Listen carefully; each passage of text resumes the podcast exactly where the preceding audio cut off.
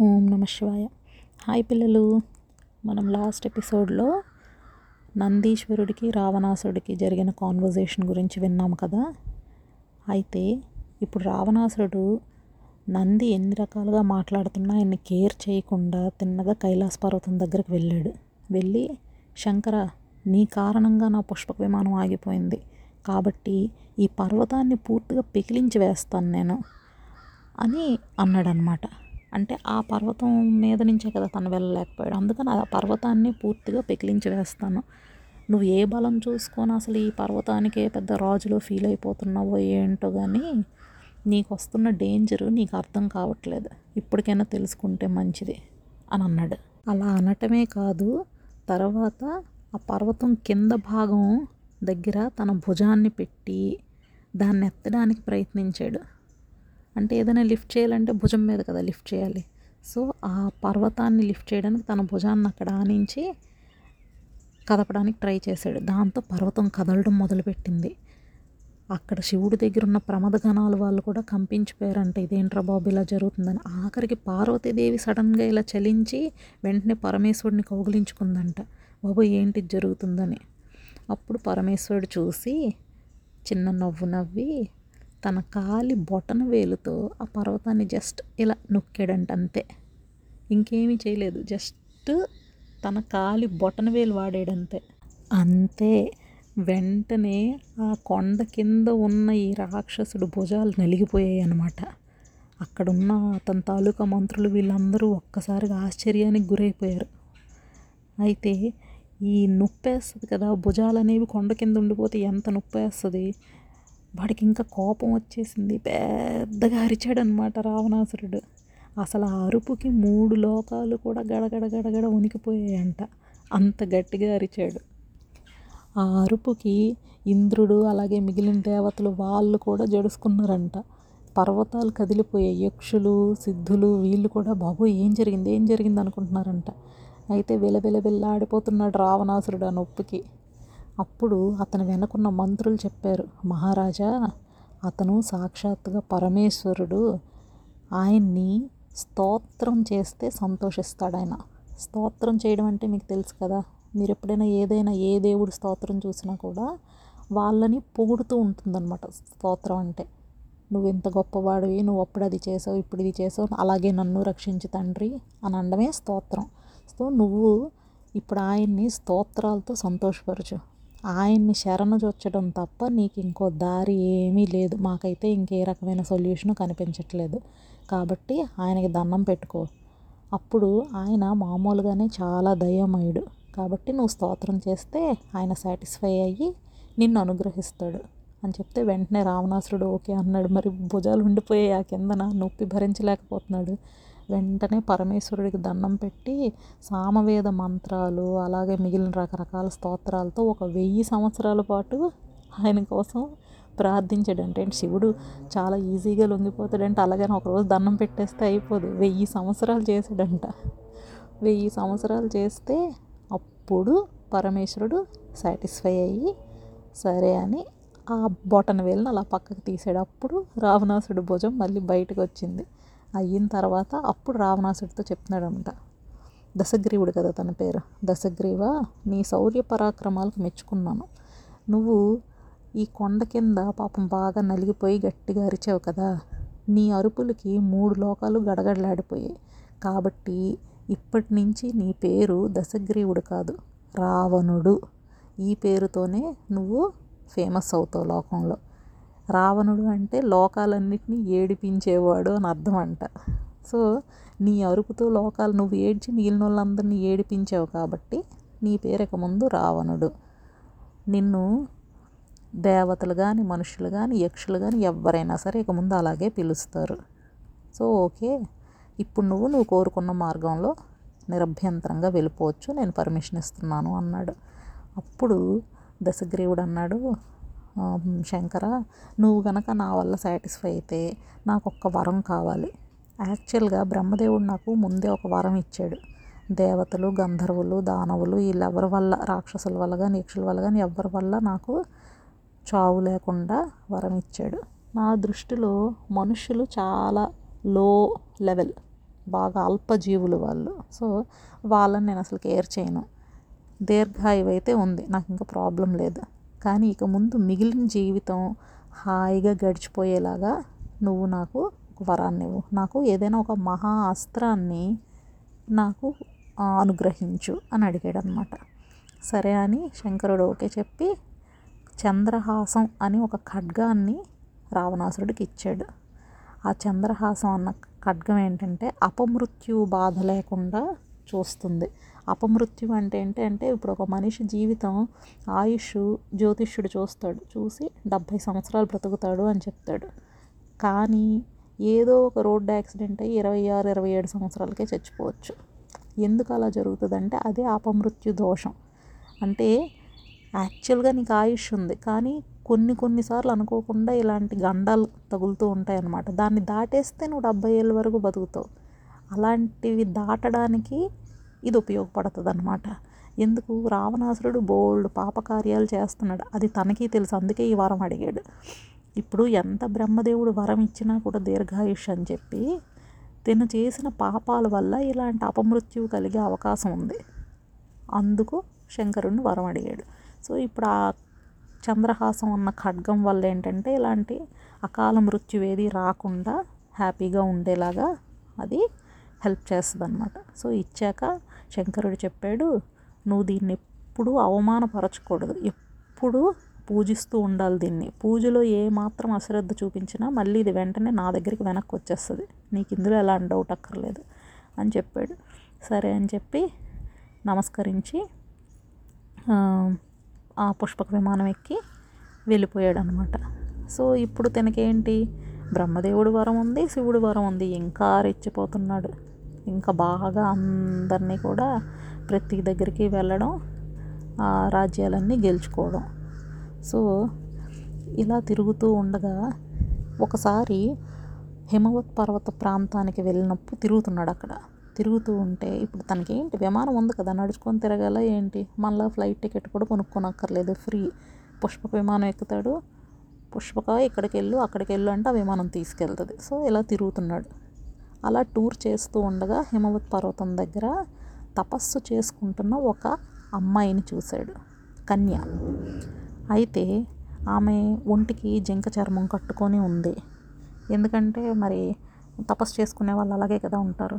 అది కాక జుత్తంతా జటలు కట్టేసి ఉంది ఇప్పుడు మనం చూసాం కదా రాముడు లక్ష్మణుడు ఎలా ఉన్నారో వనవాసం చేసినప్పుడు ఆ టైప్లో ఉందన్నమాట ఆవిడ. చక్కగా తపస్సు చేసుకుంటుంది.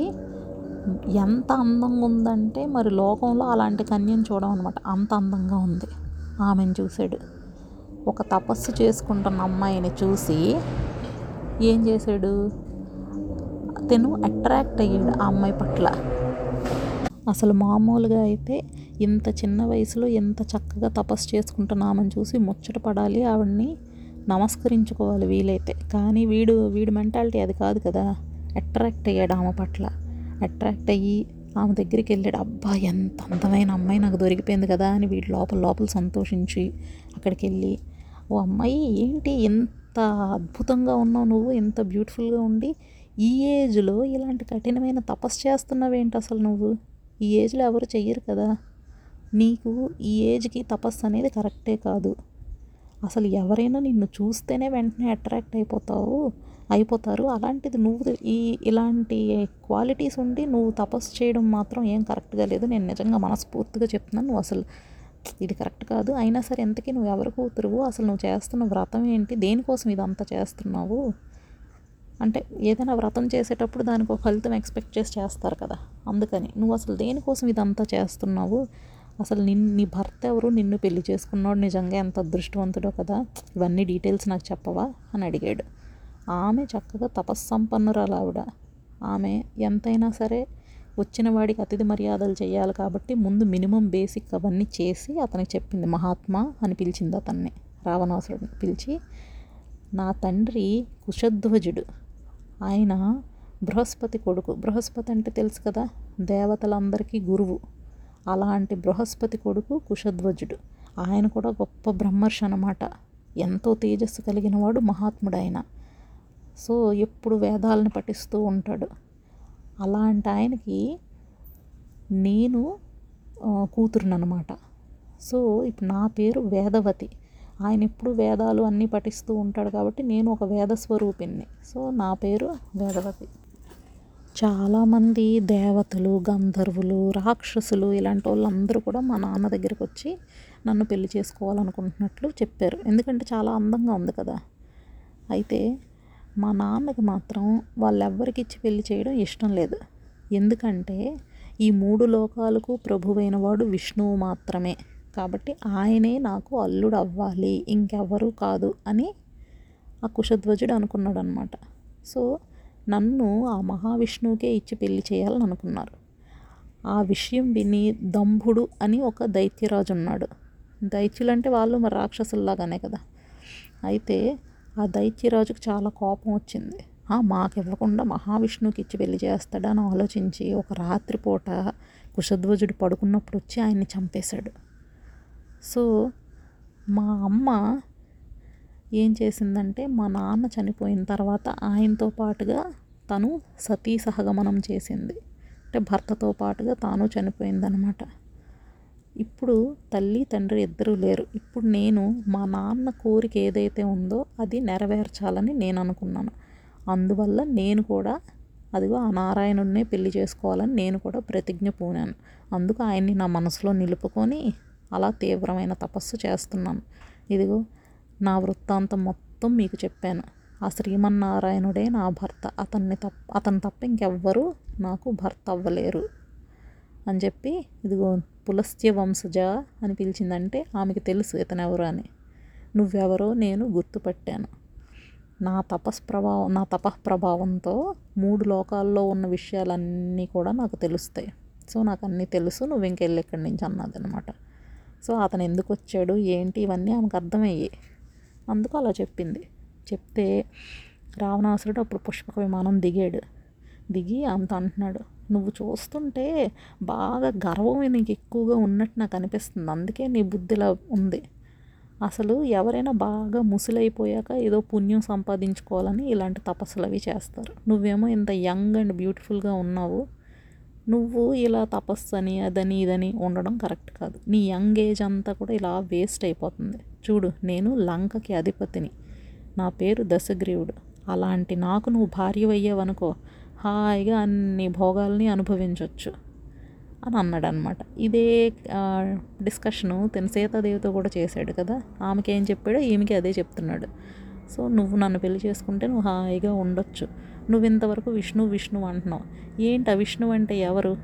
ఏంటి నాకు మించిన బలపరాక్రమాలు నాకన్నా తపశ్శక్తి ఇవన్నీ ఆయనకు ఉన్నాయా? నాతో ఈక్వల్గా ఉంటాడా? అని అంటే అప్పుడు ఆ మంది నువ్వు ఇలా మాట్లాడడం కరెక్ట్ కాదు. మహావిష్ణువు అంటే మూడు లోకాలకి అధిపతి. అన్ని లోకాల్లో వాళ్ళు ఆయనకి దండం పెడుతుంటారు. నువ్వు తప్ప ఇంకెవడు బొర్రున్నోడు ఎవడు ఇలాగైతే మాట్లాడు తప్పు నువ్వు తప్పుగా మాట్లాడుతున్నావు అని అందాడు అన్నది ఆ అమ్మాయి. అనగానే రావణాసురుడి కోపం వచ్చేసింది. వెంటనే తన చేత్తో ఆమె జుత్తును పట్టుకున్నాడు అనమాట దానికి ఆవిడకి ఆవిడకి కోపం వచ్చి తన చేతినే ఖడ్గంగా చేసుకొని ఆ జుత్తును కట్ చేసేసిందంట అక్కడికి. అంటే వాడు ముట్టుకోవడం వల్ల ఆ హెయిర్ అపవిత్రం అయిపోయింది అని ఆమె ఉద్దేశం. వెంటనే కట్ చేసేసింది అక్కడికి ఆ హెయిర్. విపరీతమైన ఆవేశం వచ్చేసింది. ఆమెకి చాలా కోపం అయిపోయి వెంటనే తన తపశ్శక్తిని తన తపశ్శక్తితో అగ్నిని జ్వలింపజేసింది అక్కడ. అంటే వెంటనే ఫైర్ పుట్టింది అక్కడ. వెంటనే అతని వైపు చూసింది. అసలు అతన్నే కాల్చేస్తుందేమో అన్నంత కోపంగా చూసి నీచుడా నువ్వు నన్ను ఇంత అవమానపరుస్తావా? ఇంత జరిగిన తర్వాత నేను ఇంకా జీవించి ఉండడానికి కూడా నాకు ఇష్టం లేదు. నువ్వు చూస్తుండగానే నేను అగ్నిలో ప్రవేశించేస్తాను. ఈ అడవిలో నువ్వు నన్ను అవమానించిన కారణంగా నీ మీద పగ తీర్చుకోవడానికి నేను మళ్ళీ పుడతాను. అయోనిజగా పుడతాను. అంటే అయోనిజ అంటే ఇంతకుముందు చెప్పాను కదా ఒక తల్లి కడుపులో కాకుండా డైరెక్ట్గా పుట్టడం అనమాట నేను అలా పుడతాను. ఒక ధర్మాత్ముడికి కూతురుగా వస్తాను అని చెప్పి అగ్నిలో ప్రవేశించేసింది ఆ అమ్మాయి. ఆమె అగ్నిలో ప్రవేశించగానే పైనుంచి పూలవాన కురిసిందంట. సో ఒక అమ్మాయి తన మానాన తన విష్ణువు కోసం తపస్సు చేసుకుంటే ఆమె అగ్నిలో దూకేలాగా చేసినవాడు వీడు ఈ దశగ్రీవుడు. సో ఇప్పుడు అగస్త్యుడు రాముడితో చెప్తున్నాడు రామా ఆ వేదవతే మళ్ళీ బాలికగా ఒక పద్మంలో పుట్టింది. అయితే ఈ రావణాసుడు చేతికి చిక్కింది. అంటే ఒక ట్రాక్ చేస్తున్నాడు అనమాట ఈమె అన్నది కదా నేను మళ్ళీ పుడతాను అది ఇది అని. సో ట్రాక్ చేసాడు మళ్ళీ ఆమె ఎక్కడ పుట్టింది ఏంటని పద్మంలో పుట్టింది. అయోనిజ అన్నారు కదా. సో వేరేగా ఎవరి కడుపులోని పుట్టలేదు. డైరెక్ట్గా పద్మంలో పుట్టింది. ఆ రాక్షసుడి చేతికి చిక్కింది. అతను వెంటనే ఆ అమ్మాయిని తీసుకొని తన ఇంటికి వెళ్ళాడు. లంకకు తీసుకెళ్ళిపోయాడు ఆ అమ్మాయిని. అయితే తన మంత్రికి చూపించాడు. జ్యోతిష్యం అవన్నీ తెలిసిన మంత్రులు ఉంటారు కదా వాళ్ళు చూశారు. చూసి ఇంత అందమైన అమ్మాయి కరెక్టే కానీ ఈ అమ్మాయి నీ ఇంట్లో ఉంటే నీకు చావు తప్పదు అని చెప్పాడు జ్యోతిష్యుడు. చెప్పిన వెంటనే రావణాసురుడు ఆ అమ్మాయిని తీసుకెళ్ళి సముద్రంలో పడేశాడు. అంటే చంపేశాడు అనమాట అయితే ఆమె అంత ఈజీగా చచ్చిపోవడానికి మనలాంటి మనిషి ఏంటి? ఆమె భూమిలోకి వెళ్ళిపోయింది. భూమిలోకి వెళ్ళిపోయి యజ్ఞం చేయడానికి అనుకూలమైన ప్రదేశం ఏదుందో ఆ ప్లేస్ దగ్గరికి ఆమె భూమిలోకి వెళ్ళిపోయి అక్కడ ఉండిపోయింది ఆ భూమిలో. అయితే రామా ఆ పవిత్రమైన బాలికే జనక మహారాజు యజ్ఞం కోసం భూమి దు దున్నుతూ ఉంటే అక్కడ దొరికింది. ఆయన అమ్మాయిని తన కూతురుగా చేసుకున్నాడు. ఆమె తర్వాత నీకు భార్య అయ్యింది. నువ్వెలాగో అవతార పురుషుడివైన మహావిష్ణువే. సో ఆఖరికి ఆమె విష్ణువునే పెళ్ళి చేసుకోవాలనుకొని ఇప్పుడు నిన్ను పెళ్ళి చేసుకుంది. సో ఎంతసేపు మనం చెప్పుకున్న స్టోరీ సాక్షాత్తుగా సీతాదేవి స్టోరీ అనమాట ముందు వేదవతిగా పుట్టి తర్వాత రావణాసురుడిని చంపుతానని చెప్పింది కదా అలాగే వచ్చింది.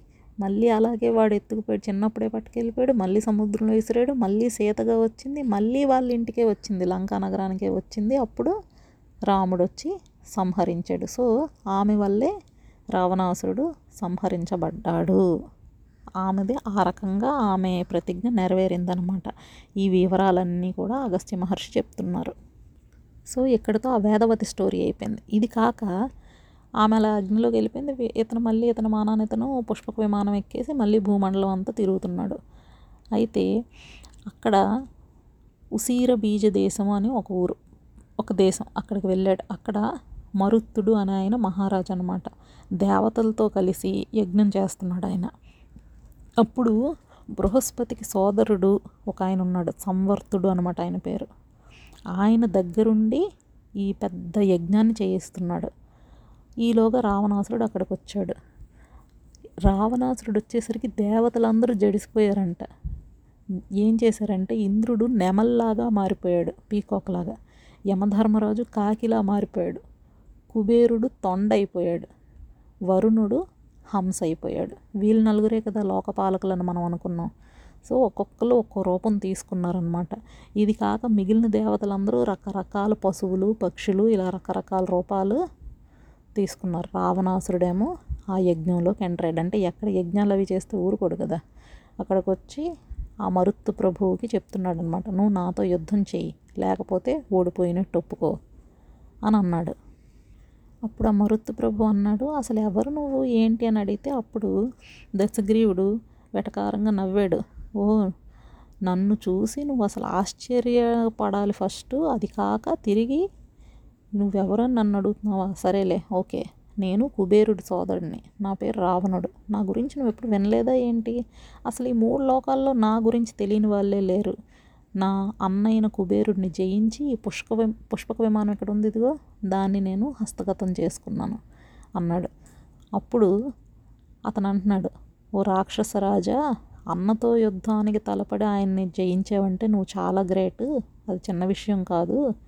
కానీ నువ్వు చేసిన ఈ పని లోక ధర్మాలకు విరుద్ధం. లోక ధర్మాలన్నీ ఏంటి? సొంత అన్నయ్యని నువ్వు అలా ఎదిరించడం అతనితో యుద్ధం చేయడం కరెక్ట్ కాదు. సో నువ్వు చేసింది కరెక్ట్ కాదు.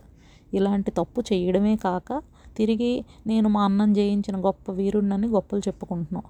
ఇది చాలా తప్పు. నువ్వు తపస్సు చేసి ఏదో వరాన్ని పొందేవని నేను విన్నాను. కానీ ఇలా మీ అన్నయ్యని జయించావు అని నువ్వే చెప్పుకుంటున్నావు కానీ నీ గురించి ఇలాంటి విషయం అయితే నేను ఇంతవరకు వినలేదు. సరే నువ్వు ఇప్పుడు వచ్చావు కదా ఇక్కడికి ఇంకా ప్రాణాలతో తిరిగి వెళ్ళలేవు. ఇప్పుడే బాణాలతో నిన్ను చంపేస్తాను అన్నాడనమాట వెంటనే యుద్ధం చేయడానికి ధనుర్బాణాలన్నీ పట్టుకున్నాడు ఆయన. అప్పుడు ఇందాక మనం అనుకున్నామే బృహస్పతి సోదరుడని సంవర్తుడు. ఆయనే కదా యజ్ఞం చేస్తున్నారు. ఆయన అడ్డుపడ్డాడు. అడ్డుపడి మరుత్తుడితో చెప్తున్నాడు రాజా నీకు నా మాటల మీద ఏమైనా గౌరవం ఉంటే నువ్వు విను. ఇప్పుడు నువ్వు యుద్ధానికి దిగడం అనేది కరెక్ట్ కాదు. ఎందుకంటే నువ్వు చేస్తుంది పరమేశ్వరుడికి సంబంధించిన యాగం. దీన్ని పూర్తి చేయలేదనుకో నీ వంశమే నాశనం అయిపోద్ది. సో యజ్ఞదీక్షలో ఉన్నవాడు యుద్ధం అనేది చెయ్యకూడదు. అసలు అతని కోపమే రాకూడదు. మీకు గుర్తుందా? ఫస్ట్లో మనం బాలకాండ చెప్పుకున్నప్పుడు సగరుడు అక్కడ ఇది చేస్తున్నాడు యజ్ఞం దగ్గర అశ్వమేధ యాగం అవి చేస్తున్నప్పుడు కూర్చొని వాళ్ళందరినీ పంపించాడు కానీ ఆయన అక్కడి నుంచి కదిలి వెళ్ళలేదు. ఎందుకంటే ఒకసారి యజ్ఞం మొదలు పెట్టాక అతను వెళ్ళకూడదు. దీక్షలో ఉన్నవాడు. సో అదే విషయం ఇక్కడ చెప్తున్నాడు అనమాట నువ్వు అసలు యజ్ఞదీక్షలో ఉన్నావు నీకు కోపమే రాకూడదు. నీకు తనతో ఏంటి పైగా రాక్షసుడు ఫుల్గా మంచి హై పీక్లో ఉన్నాడు. ఎవరితో ఫైట్ చేసినా గెలుస్తున్నాడు. ఎప్పుడు మనకే గెలుపు వస్తుందని కూడా మనం చెప్పలేము కదా. కాబట్టి ఇప్పుడు నువ్వు అది చెయ్యకు. అని అంటే సరే గురువుగారు మాటలు విన్నాడు. ఆ యుద్ధ ప్రయత్నాన్ని మానుకొని ధనుర్బాణాలు పక్కన పెట్టేసి ప్రశాంతంగా యజ్ఞం చేయడానికి సిద్ధపడ్డాడు.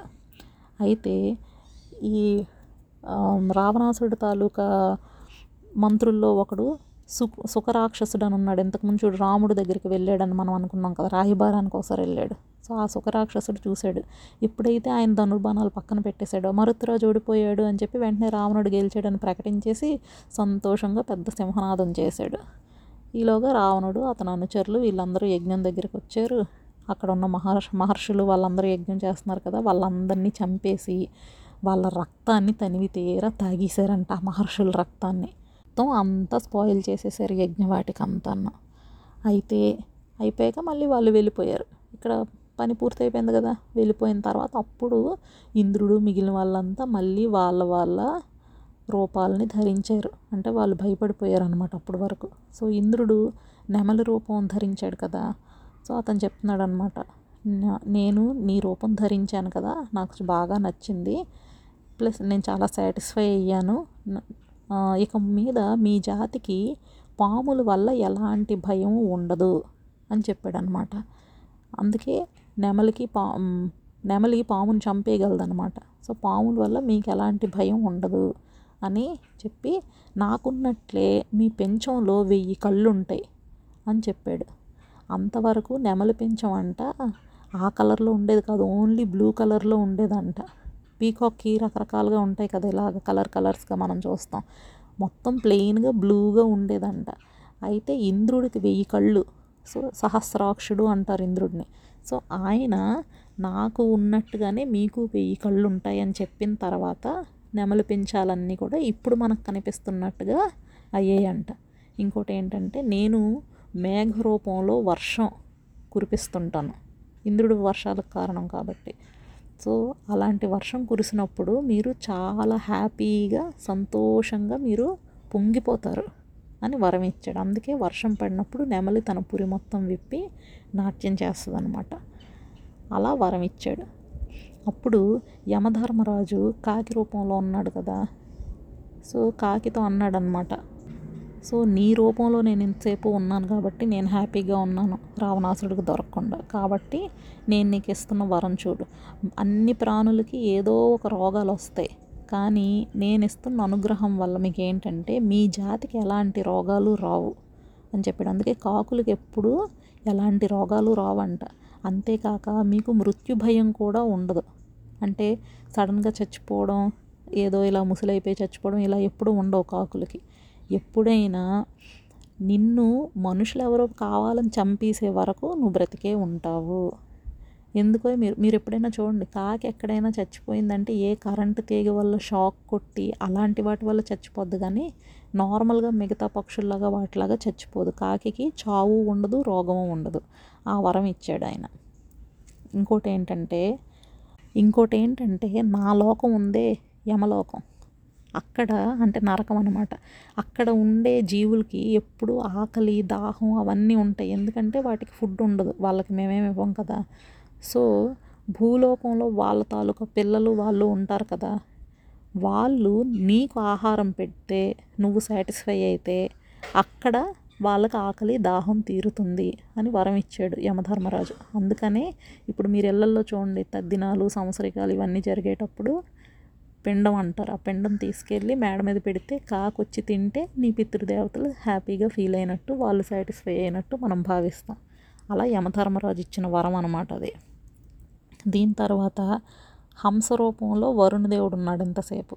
సో వరుణదేవుడు హంసకు చెప్తున్నాడు నేను నీ వల్ల నేను హ్యాపీగా ఫీల్ అయ్యాను కాబట్టి నువ్వు ఇక ముందు చంద్రమండలం ఎంత తెల్లగా ఉంటుందో అంత తెల్లగా ఉంటావు అన్నమాట నువ్వు.